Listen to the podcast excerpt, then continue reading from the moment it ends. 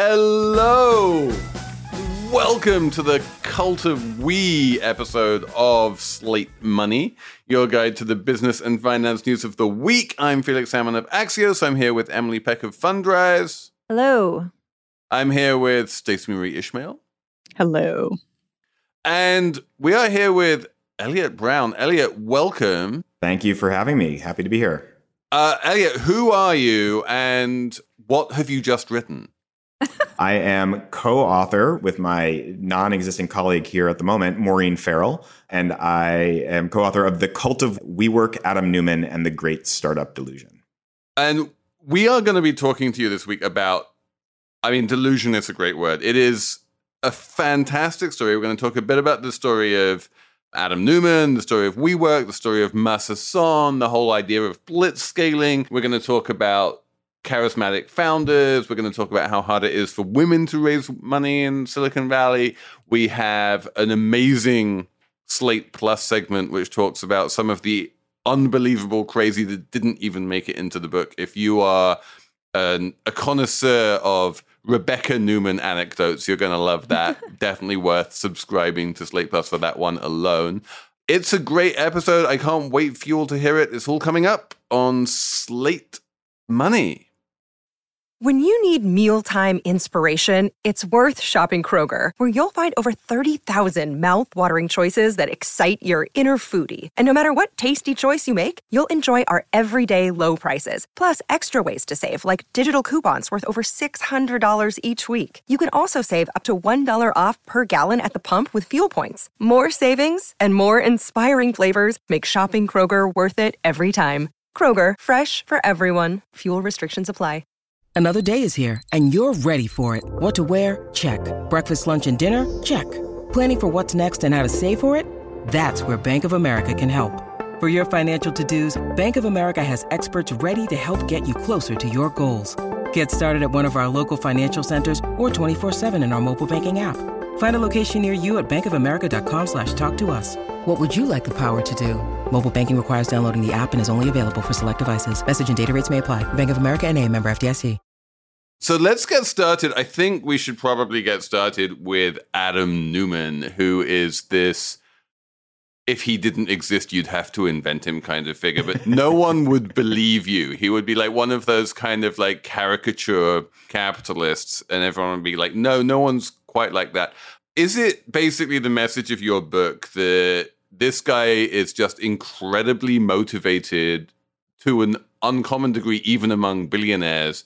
By the dream of becoming a multi-billionaire. That is certainly a main theme of it. You know, I mean, there's a few different things, and like you said, it's not. I certainly wouldn't be able to come up with a better fictional character for literature, and it's just some of the stuff. Yeah, you'd really be shocked at. But I guess with Adam, the thing that he would do, and he even did this pretty recently. You know, after we finished writing the book. He just would come back again and again and surprise me, at least, with his greed. Before writing the book, I, I did not I didn't really believe in the concept of greed. I sort of hmm. thought that there was just like, well, there's this base level where you're supposed to look out for yourself, and maybe some people are journalists and don't try to make that much money. But otherwise, it's like you do what you do. But like he takes it to this like totally crazy new level and, and takes the standard amount of self enrichment desire and, and kind of smothers it in the sand. And it's not just that he's greedy, but that he's incredibly open about being greedy. Like I cover hedge fund managers and financiers and people who everyone kind of understands are motivated by greed. But even them, they will like if you tell them that they're motivated by greed like they will deny it and they will always come up with some great sort of rationalization for what they're doing. But it seems with adam neumann he's just going around telling everyone like his dream is to become the world's first trillionaire. I, I think it is it was slightly more nuanced in that. He says lots sure. of things to lots of people. And he actually was at many times more the opposite where he would say everything was motivated by making the world a better place and just really lean into that Silicon Valley trope of, I mean, did you just, he'd say it like sort of uh, in those quotes, I think. And then I guess one of the bigger ironies that was pretty novelistic is he would always say you need to put we over me. And then at the end of the day, he literally is putting me over his company, WeWork. Like he is threatening to hurt the company by pushing for a bigger compensation package or severance package when he leaves so he can get paid literally hundreds of millions of dollars to leave his the company. So he did succeed in becoming a billionaire.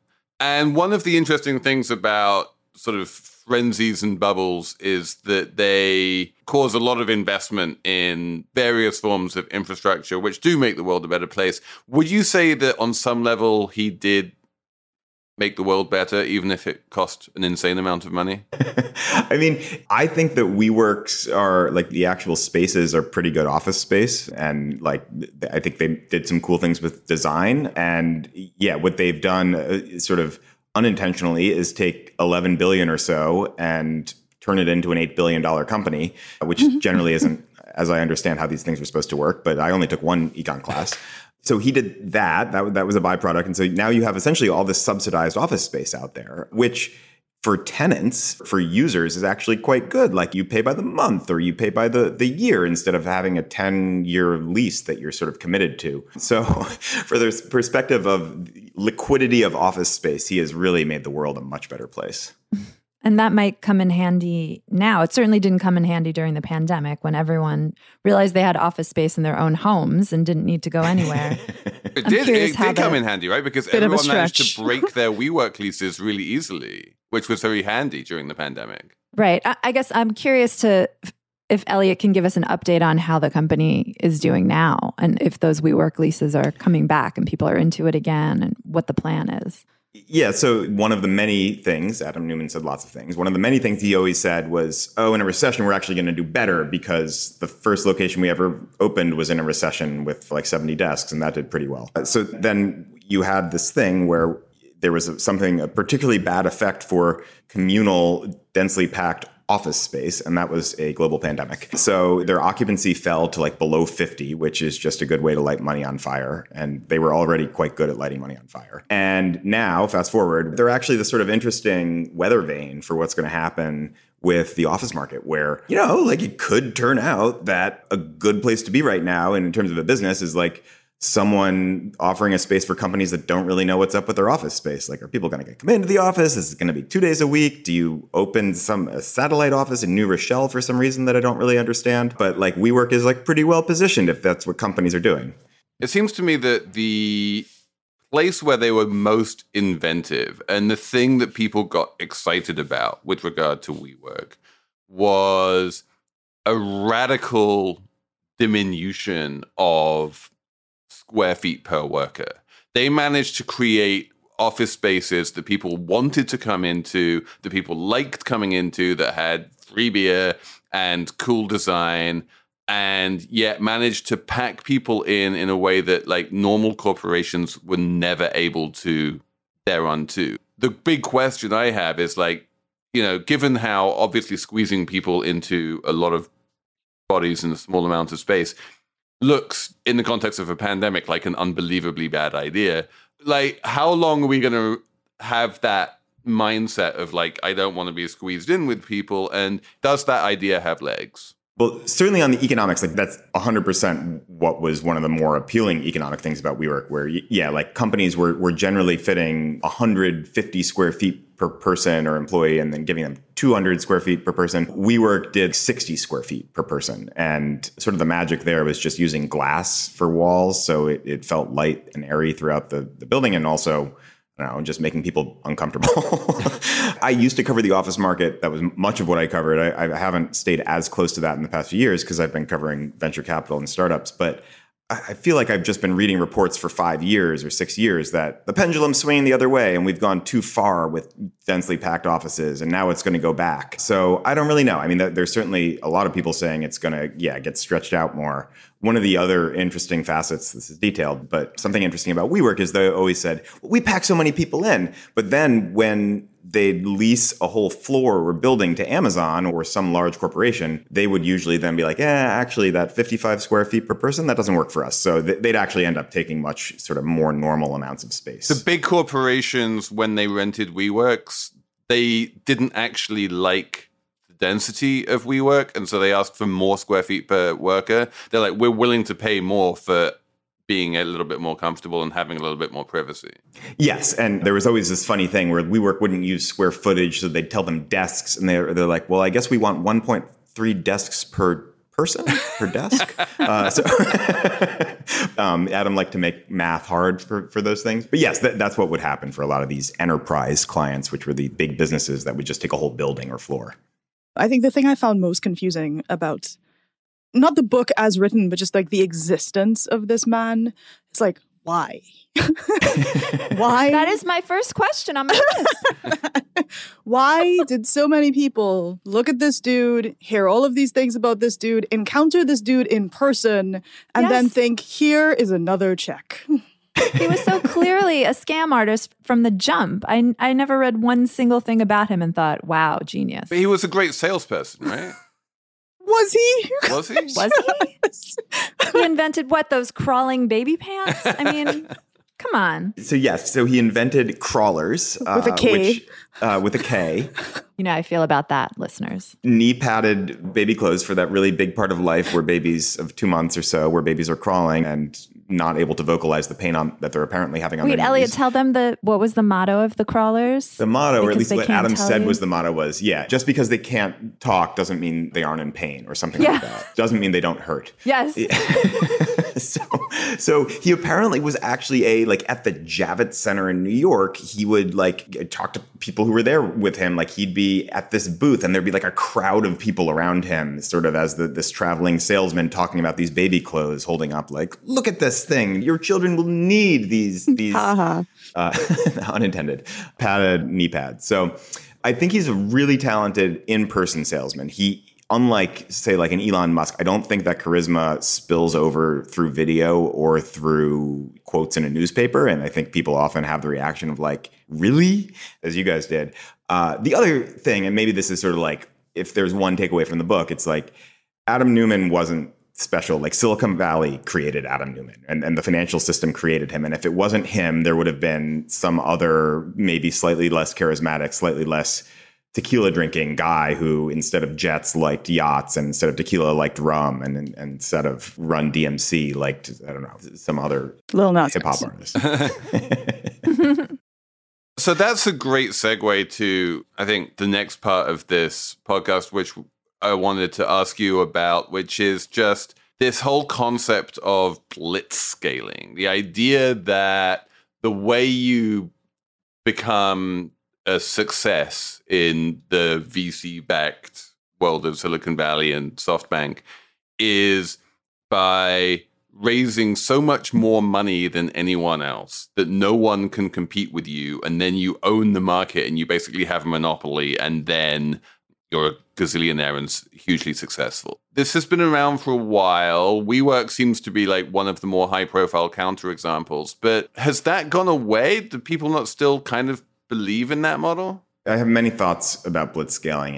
And guess the first thing and sort of the thing that was really going on in the mid 2010s is there was this meme in Silicon Valley that everything needed to be blitz scaling. I think probably just because people liked, saw the name of the book and thought, well, that must be true for everything. And so, yeah, like the theory was like, every business can be a monopoly if you grow fast enough. And it's like, how many monopolies are there out there and what are their characteristics? And there's arguably a few large tech platforms, but I guess the question is sort of like, yeah, why would a, a scooter company be something that needs to benefit from blitz scaling or a ice cream company or a co-working company. So the key question is can you grab the entire market with all this money and then can you like is there pricing power? Can you just like sort of hike up prices as much as you want? And as you see with something like Lyft and Uber, it turns out that when they both are doing this at the same time and they both raise billions of dollars, like in the end, then they have to compete on prices. And so neither of them has made a profit. And it's been like 10 years, uh, 12 years. So this is a long way of saying today, I think there's there's a little more caution, but not that much more in consumer businesses and sort of just assuming that the next, you know, wool shoes company needs to blitz scale to grab the monopoly on the wool shoes market. But I think it does exist in software for like reasons where like you have a network effect. So WeWork kind of shows the limits of venture capital. Like not every company needs to be VC funded and to take all that money. 100%. Like they don't need a lot of co- most companies don't need billions of dollars to be companies, right? Yeah, like this was a really frustrating thing in, in sort of venture society, and, and to a certain extent still is, or a large extent. There's just this meme that there's only one way to create a company now, and it's by raising money from this crazy part of the world that, you know, is looking for messianic founders. So then suddenly it's like you have literal ice cream companies and coffee companies getting funded by venture capitalists. It's like you used to be able to have an ice cream shop and just open it on your own. Uh, this the roots of this are what used to be dismissively or the dismissive attitude to what was called like a lifestyle business Uh-huh. which was like the worst diss you could tell somebody like oh it's a lifestyle business which just means you can live exceptionally comfortably and treat your employees well have you no bigger ambitions than this okay Uh, yeah, and so what WeWork did like I was just always baffled by this. It's like I, when I first met Adam in 2013, as I was covering real estate and just wanted to meet this kind of fast-growing tiny company in Lower Manhattan, and I was just kind of confused. It's like, why does he need to expand so quickly? You know, as someone who hadn't been covering venture capital, it just didn't make sense to me. It's like, why don't you just grow at a sort of a normal rate? Uh, and it turned out that like the, the trade-off there is when you're growing as absolute fast as you can, you tend to be losing money and not telling if what you're doing is is going to be profitable. And what in real estate as well, like just like one of the other innovations that WeWork had is that they took a industry that has been around for centuries, you know, real estate, which is where you, you know, buy buildings and rent them out. Like this is not a new idea, but then funded it with equity. And funded it not only with equity, but with the highest cost equity you can possibly imagine, which is venture capital. And these people want like, you know, 10x or 100x returns on their investment.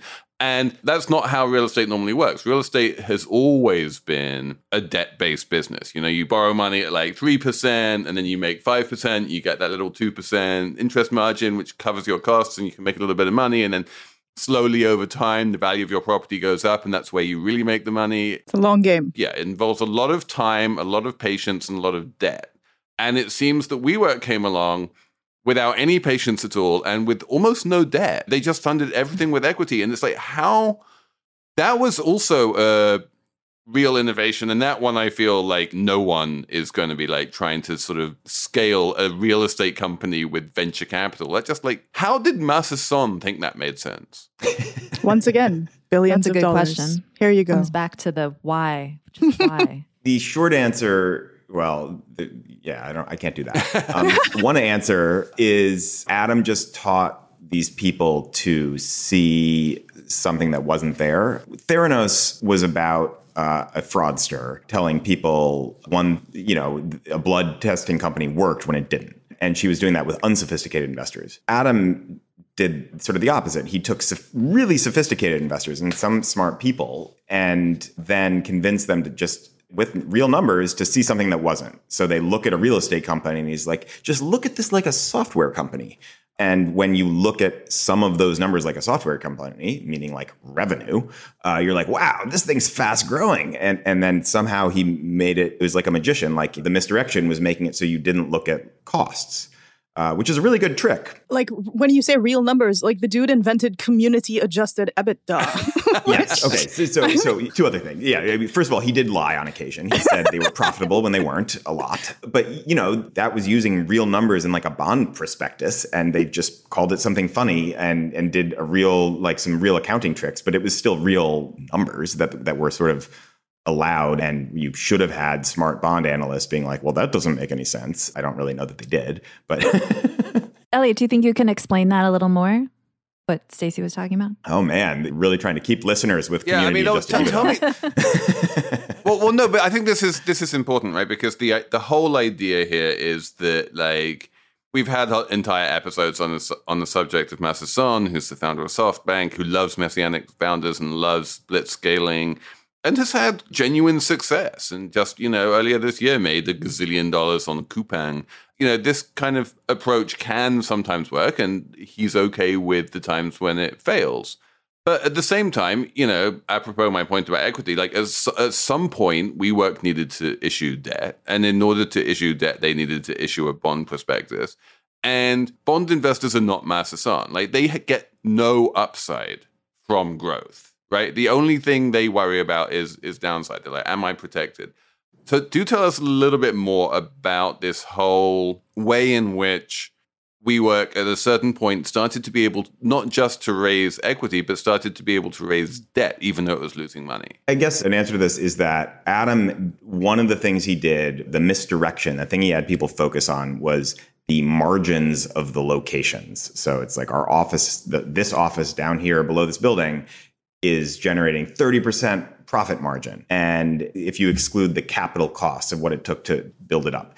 And so the way that that they came to that 30% was really tricky. Essentially what they did is if you're signing a, an office lease, much like if you're signing an apartment lease and they give you the first month free, you usually get the first year free. And so you're not paying your biggest expense in that location, which is rent. And yet you are taking in revenue from people who come in. So that makes the profit margin really high. Now, normally in accounting, um, some accountants have thought about this and they're like, oh, well, you need to, you know, adjust for that year of free rent.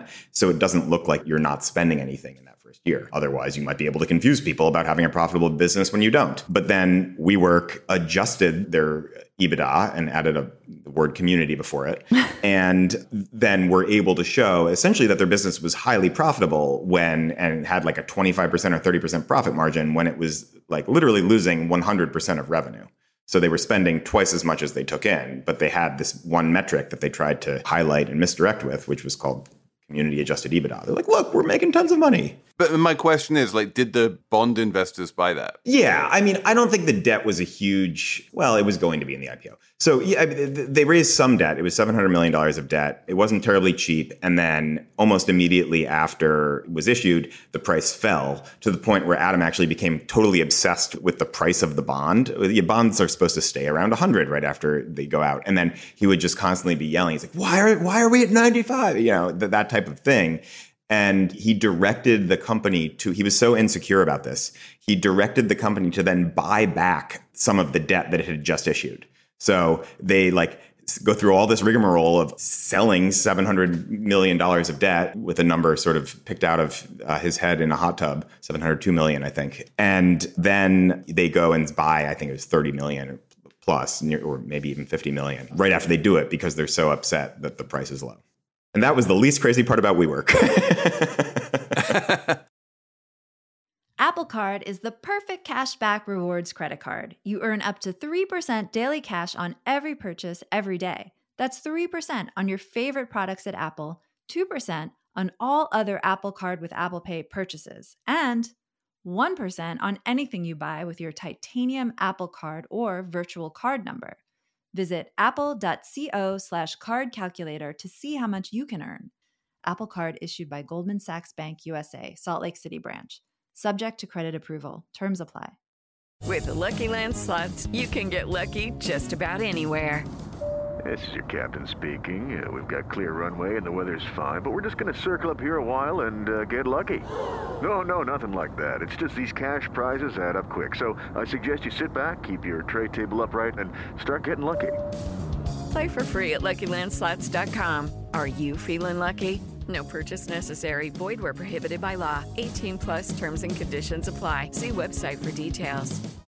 This episode is brought to you by Progressive Insurance. Hey, listeners, whether you love true crime or comedies, celebrity interviews, news, or even motivational speakers, you call the shots on what's in your podcast queue, right? And guess what? Now you can call the shots on your auto insurance too. Enter the Name Your Price tool from Progressive. The Name Your Price tool puts you in charge of your auto insurance by working just the way it sounds. You tell Progressive how much you want to pay for car insurance. Then they'll show you a variety of coverages that fit within your budget, giving you options. Now, that's something you'll want to press play on. It's easy to start a quote, and you'll be able to choose the best option for you fast. It's just one of the many ways you can save with Progressive Insurance. Quote today at progressive.com to try the Name Your Price tool for yourself and join over 28 million drivers who trust Progressive. Progressive Casualty Insurance Company and Affiliates. Price and coverage match limited by state law. Elliot, I was reading an interview you did with The Verge where they asked you, What lessons have we learned from the WeWork debacle? Have we learned any you, lessons? You said none. exactly. Yeah, said that's no easy. lessons. Exactly. We, have learned nothing. What? that can't be right. really? there was this brief period of introspection right after WeWork collapsed when and it wasn't terribly brief it was months long and like to the point where we mapped out how the book was going to be and like the end and the lesson of the book was like this is the punctuation on the era of insanity and you know overcapitalization and venture Whoops. capital because suddenly VCs were getting really introspective about the, the forces that created this kind of implosion, which was like founders having unfettered control, even though they own 10% of the company, and pushing for these like messianic type founders and then giving them the keys to the car. So VCs started to get more introspective and being like, maybe you need to show a path to profitability. Which also, by the way, is sort of like, isn't that what a business does? Like, is that a new idea? I thought you're supposed to make a profit and or show a path. Anyway, the coronavirus comes, and everyone thought that well, all these SoftBank companies are going to go under, and WeWork's going to go even more under. And then um, the world went crazy, and and things went the other way. And so, you know, fast forward to like the end of 2020, and you have the CEO of Airbnb is is literally speechless on TV when he's told the stock price because he just didn't think it was possible. And you have many things like that. Something's going awry. Now we're in possibly a more insane chapter than before, maybe. If you look at things like founder control and sort of stock prices, well, yeah, there's two elements here. There's like these electric vehicle companies that, that I've now been writing about have no revenue at all. And one of them is going public within days that is twice the value of Nissan and hasn't sold a car. And that's one of the most sort of real electric vehicle companies. I mean, you've got a lot that are essentially just like PowerPoints with the aspirations to become an electric vehicle company and they're worth billions of dollars. And they go talk on Robinhood favorited YouTube channels about their business. Uh, it's like, wow, you're really appealing to your investors. Yeah, the founder control thing is is super interesting, right? Because the S&P indices came out about a year ago and said this is getting out of control. Any company that goes public from here on out, if they have a dual class share structure, they will permanently be ineligible to join the S&P 500 and everyone wants to be part of the S&P 500 therefore this is going to be a strong incentive for companies not to do that. And then all the companies took one look at this rule and said meh and still implemented founder control. Basically every single major IPO that you can think of including Robinhood, has these founder control provisions. And then, you know, if you look at again at Robinhood, you have like the founder of the company who already has a monster stake in the company getting 22 million new shares as part of an employment agreement for nothing because he's obviously going to hang out and be the CEO anyway. And the greed and the founder control and all of that kind of thing, you're absolutely right, seems to have got even worse. We've learned nothing. there's this extreme correlation, who's to say if there's causation, between these founders that control their companies and suddenly these giant new compensation packages. And so if you look at some three of the biggest ones that went in, you know, public in the past six, eight months, it's like DoorDash, Airbnb, Palantir all have these really extraordinary new enhanced founder control for people who already controlled the company. And then all three of those have these kind of unprecedented, or, or now it's becoming precedented, new compensation packages for the CEOs and founders. And then Didi, the Chinese ride hail company that just went public, uh, the founders got something like, who do have control, something like $3 billion worth of new stock comp. And there certainly seems to be a correlation. Like in the past, you would just sort of, if Jeff Bezos owned 40% of the company, first of all, he didn't control the company. He he just owned 40% of normal stock and then he would get richer because the stock would go up, not just because he, he decided to give himself a new comp package. Why do people give these guys so much money? What is it? And they are all guys. Like, what is the appeal? The compensation is granted to the CEO by the board, but the CEO controls the board by dint of the founder control. So really the board becomes a rubber stamp, Rubber stamp. allowing the CEO to just give himself as much money as he wants. The broader issue is the, I, I- think it's largely Steve Jobs, just in sort of the mythology of Steve Jobs, which is kind of crazy because Steve Jobs didn't have founder control and neither did, neither did Bezos, right? So, so two of the biggest sort of like, the idea is like, oh, well, founders are these mythical beings. And, you know, if you find these actual visionaries out there and you let them run with it, they're actually going to make better decisions than a, a cautious board of directors because look at the small sample size of highly effective outcomes, which is like Steve Jobs, Jeff Bezos, Larry Page, and Mark Zuckerberg, and which is true. Those are like very founder led and very successful companies. But first of all, two of them didn't have founder control, um, and, and second, like what do you think is going to happen if you apply that rule broadly and you like look for kind of crazy people who have no prior experience except maybe running a baby clothes business and you give them literally billions of dollars like how can we expect there not to be more WeWorks if, if that's the case Alison Stewart, in her review of your book in the Washington Post, had a fantastic line, which is like she says, Neumann isn't enigmatic, he's just awful in a way that is unfailingly interesting, but never surprising. Charismatic white men with good hair have always been able to get away with a lot. And I feel like she she sort of summed up this mythology that you're describing, which was also memorably parodied in Silicon Valley, the television series, which is that if you are, it doesn't matter if you have no idea what you're talking about. If you're wearing like the right vest at the right time, someone will give you bunches of money. The right vest at the right time. yeah, like Twitter being a prime example of that. And interestingly, I would I would push back a little bit on Larry Page. Like I think I think that in in a weird way, Sergey Brin and Larry Page like the counter examples of this. They're really unenigmatic. They didn't really, you know, they do have founder control, but they don't really use it very much. They right. more or less handed over their company to Eric Schmidt for many years, and then and now, you know, Sundar seems to be incredibly good at running the company with them having almost no input. So, you know, like, but yet they have held on to their founder control. So in theory, they can do what they like with the thing.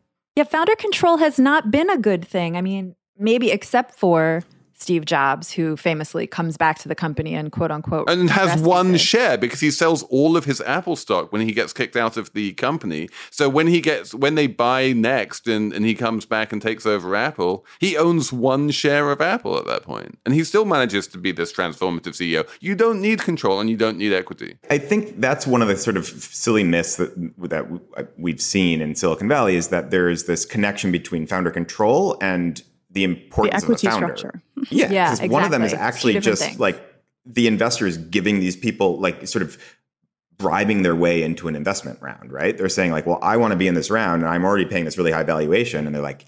Yeah, but a lot of people are trying to get in. How about you, uh, give me this control? And that's essentially, I mean, that, that's actually exactly what Adam did. And he would sort of surprise it on the investors and turn it on them at the last minute. And he's these other investors already agreed to it, so you got to say yes. Just sign on this uh, dotted line here. And then, like one of the investors told him, his earliest venture capitalist was like, "Absolute power corrupts absolutely, Adam." And Adam brushed him off, and and then secured control for forever and ever. It's very frustrating when you think of all the women out there who are not getting funding because, you know, VCs are like, mm, I don't understand how makeup works or whatever, you know. Okay, well, forget makeup. Let's talk about Canva, right? What is it? $100 billion the last time I checked. It's a, it's a way to kind of go online and make great slides, and it's all over Instagram. It p- helps people put presentations and marketing materials together. And there was a story that was going around the other day, which was like the woman who founded this was rejected 100 times by VCs, and the lesson was you too can persevere. And I was like, a fucking 100 times? like, like it took a hundred different groups of people being idiots and not able to see the potential market value of put marketing in the hands of anyone. And that's something we're supposed to celebrate. Uh, whereas dudes with good hair are like, I have an idea for an electric car. Please write a check to me. Hello, I'm Imi Harper. On the Slow Newscast from Tortoise, I tell the story of how a Hong Kong billionaire was silenced. I got bombs thrown into my house. I got people came here, ransacked my computer. And I, I got people threatening me. I got this and that, but I'm safe. and what it reveals about the freedoms Hong Kong no longer enjoys. Listen to Hong Kong's Rebel Billionaire on the Slow Newscast, wherever you get your podcasts.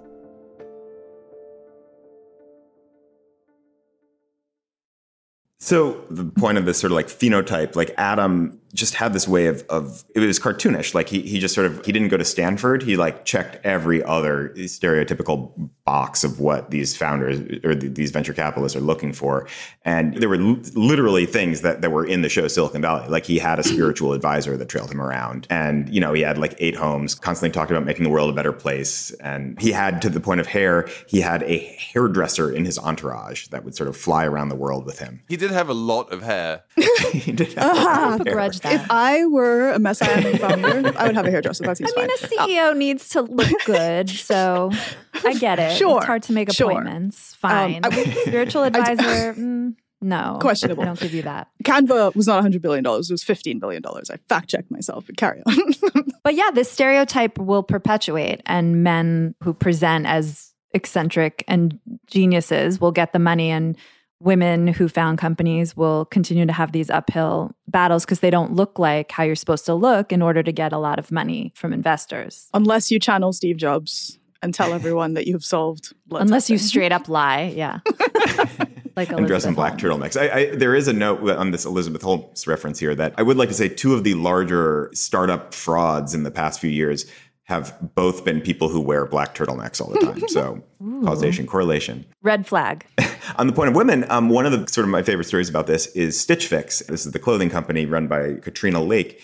And she says, like, oh, I went through like 50 VCs and didn't get any and laid off people and was trying to cut costs to, you know, just make the company profitable and stop raising capital. And then she was sort of lifted from out of the gutter by Benchmark and Bill Gurley at Benchmark and which is the same very good venture capitalist that backed WeWork and Uber. But the reason that Bill Gurley found out about Katrina Lake was his executive assistant was using Stitch Fix, and so his female executive assistant. So it's just kind of this backwards, like as opposed to the standard process of like I, I Well, met you. I think about the Skimm. At the height of the Skimm, one of the lines you would hear a lot from like VCs who liked it is, "Oh, my wife reads this email," or "My daughter says I really need to read this email." I'm just like, are you cutting them in on the deal? Because like if, if that's how you're finding female founders, like are they getting a commission? Are they getting a commission? I interviewed Jennifer Hyman, who founded Rent the Runway a few years ago, and she was saying that when she went around talking to VCs and looking for money, a lot of them were like, I can't possibly understand the business. The business is renting dresses, renting clothes. I can't understand this business, but I, I will ask my wife about it. And she was like, These men, the VCs, they invest in, like Elliot was saying, electric vehicle companies, which I promise you most of them don't understand, or biotech, which is really hard to understand, or f- pharmaceutical companies that are based on very sophisticated technology. But then they they say like, well, I can't possibly understand a model in which you rent dresses. It's like a purposeful sexism that prevents some of this funding too. I think like, oh, I I, I have to wait till my executive assistant flags this company to me. It's like I can't. I can't possibly. It's beneath I don't know how to do dishes well. It's like the same. It's like it's so sad to me and and not believable. So, Elliot, the final chapter of WeWork seems to be that it's going to SPAC. Is that still happening? Yeah, so so WeWork had this, particularly under Adam, um, had this incredible ability to just find the loosest money out there every single year. It was like, what is what is this the year of? The year of like the mutual fund, and like you know they get money from T. Rowe Price, and like the year of the other mutual fund, and they get money five months later from Fidelity at twice the valuation, and then they go to China, and and then they get SoftBank money, and so there was a little bit of a lull after WeWork where there wasn't a loose source of capital, and now it's SPACs. Um, now compared to a bunch of these other like there's a few different categories of companies that go public through SPAC and some of them have no revenue and just put up charts that show like this hockey stick incredible growth. And it's just like yeah sure we're going to do that. Give us hundreds of millions of dollars. Um, i think WeWork is actually in the, the more reasonable category or bucket because they, they Wild have revenue Wild uh, sentence when describing a lot's changed. I mean, this isn't the most interesting way to frame it, but like the, the interesting part about WeWork is valuation. Like we never would have cared about it if if they'd been a three billion dollar company or a three hundred million dollar company. But what was wild was they were the country's most valuable startup, and now they're they went from forty seven billion down to eight billion. And they have a lot more office space than they used to because they'd started so much under construction under Adam. That's a real business. Like you are paying rent to somebody and then you sublease it for higher rent. And, and meanwhile, like the most valuable startup is, you know, what is it? Stripe, someone like that is worth $100 billion. Or I, I've, I've actually heard rumors that Stripe shares are being offered in various secondary marketplaces for 175 to 200 billion dollar valuations. So maybe maybe that's the next like bubble to burst. I have no idea, but it seems to have revenues and probably even profits. No one's even sure about that. Uh, we'll find out at some point. What a cliffhanger. Elliot, did you bring a number? I have a number What is your number? 2.1 billion. Do I explain the number or do we just Yes, leave absolutely. no, we're just going to leave that hanging. Seven. so that is the amount that Adam Neumann and Adam Neumann controlled entities took out of WeWork and have left in WeWork stock. So the company has burned through collectively like $11 billion in, in cumulative losses, is worth 40 billion less than it used to. And Adam is entities he controls took out 2 billion. So is that how much he's worth? Like his net worth right now is like on the order of two billion. Uh, some give you know one to two. Like it depends sort of how much he spent on surf coaches because he took out like hundreds of millions while he was at the company and then was spending a lot on lots of things. Surf coaches are expensive, man. Yeah. Well, so he would with the surf coach. It, it's not just the surf coach. He, he would fly the surf coach to his house from Hawaii, but then his whole family had to come, and then they had to have the nanny too, give them the apartment, and then when they go to another place, they had to bring school teachers from the WeWork funded school to teach the surf coach's family in addition to their own family. So Oh, wow. you can see, like, Adds it's not up. very easy being rich. It takes a village, surely. yeah, absolutely. I mean, talking of Larry Page's private island in Fiji, apparently he has an entourage of 30 people just to keep him in, I don't know, coconut water or whatever it is. I just don't like people that much. I feel like if I were a mega billionaire, I'd be like, I have five friends. Goodbye. Stacey, do you have a number? I do. It's from the book. This is the number is 69%. And it's the context of WeWork in 2017 commissioned a study because they were like, we want to know if people are friends at work, which horrifying, like as a value to be like, it's imp- one of our things is we want people to be friends at work. And it turns out 69% of WeWork members didn't have any friends at WeWork, which I was like reassured by. I was like, okay, normalcy reigns. Because I would have been completely freaked out and even more convinced this was like a cult like environment if it was something like 69% of people say all of their friends are at WeWork. So I, this is this is like WeWork 1.0. I remember this vividly. Like it was selling itself not only as office space, but also as like a networking opportunity where all the different small businesses in the WeWork would start providing services to each other, and it would be like this community. And yeah, I it, it sounded both horrifying and extremely implausible that you would like meet someone over the free beer and next thing you know you've worked out a mutually beneficial business relationship Yeah, it it was definitely part of this era where I mean, it just should, like Adam had this way of, and this was sort of the culty part of it, this way of seeing that everything that he thought was fun and, and cool should be what, what like literally the whole world should think. And so it's I like tequila, and then tequila is like the drink that everyone they pass out trays of tequila to the entire staff in early WeWorks. And yes, he thought that because I don't see a boundary between work and, and fun, then the whole world needs to live like me. Gallup, the survey organization, has this like management consulting arm. And one of their big things is they've done a bunch of surveys of successful companies and unsuccessful companies. And they are absolutely convinced that if you ask everyone in a company, do you have a best friend at work? Then the higher the number of people who answer yes to that question, the more successful the company is. Uh, Do not ask me how this makes any sense, but they have they have convinced themselves of this. I, I don't not believe that. That seems fine. What's wrong with having a Um, friend at work? I'm not saying there's anything wrong with it. I'm just saying I'm not sure it has a huge amount of predictive value. It's a good culture. it correlates with success. But in newspaper industries generally, I think that people tend to have lots of friends at work, and uh, the newspaper industry is not. Yeah, because we have no lives outside of work. It's a serious indictment of our industry. That's a really good counterpoint. Okay, forget it. My my number is uh, not quite as on point, but still vaguely related. It's 19%, which is the percentage of companies in the NASDAQ composite, which is like the broadest measure of, of listed companies that we could find, that have no stock analyst coverage at all. That have like zero analysts covering the stock. There are massive like corporations.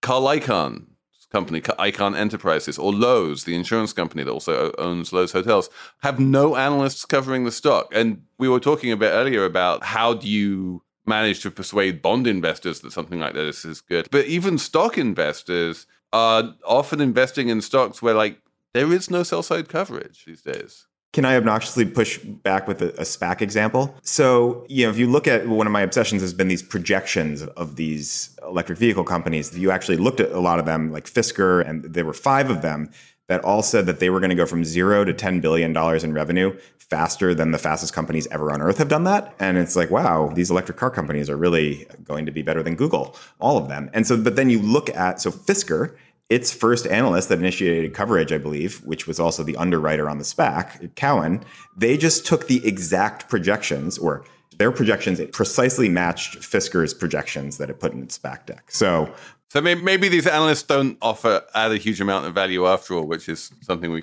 discuss in another episode. Emily, what's your number? Huh. I'm going to go with the number from Elliot's book, which is 5.9 million, which is Adam Neumann and his, I don't know, his founding partner, Miguel. They registered a trademark on the commercial use of the word, the two letter word, we, the word we, a trademark for that. Then they charged the company $5.9 million to use their word, which again is WE, we. and this, I think, is the a really good example of just how greedy this guy was and how terrible, right? I mean, using trademark to enrich yourself while you're, I mean, oh, I can't. It's too much.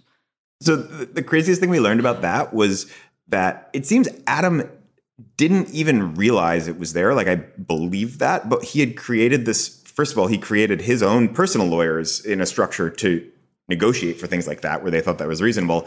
And then the, he created a company where as they're gearing up to IPO, people didn't on staff didn't even think this was remarkable because they had a 15 or 20 page list of things that were crazy and the, you know potentially concerning in the IPO thing that might get bad press and this is like number 100 on there. I mean, because it, it is true, like he literally was getting a lot more money from renting properties he owns to the company that he runs. And they were like, ah, what's 5.9 million for the word we?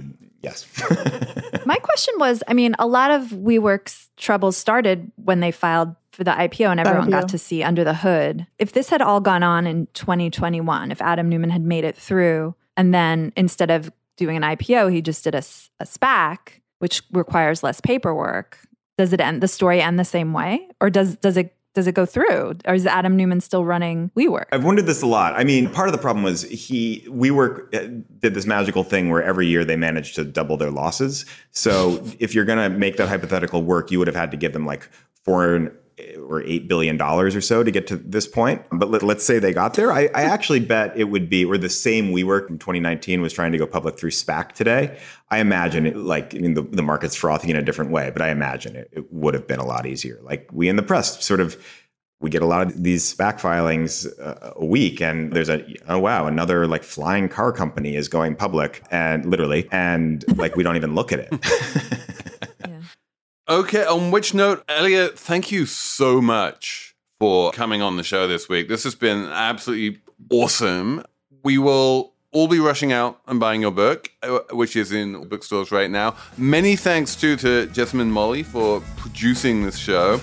And many thanks to all of you guys for listening. Keep on sending us emails. We do love them. It's slatemoney at slate.com. Other than that, we will be back next week with even more Slate Money.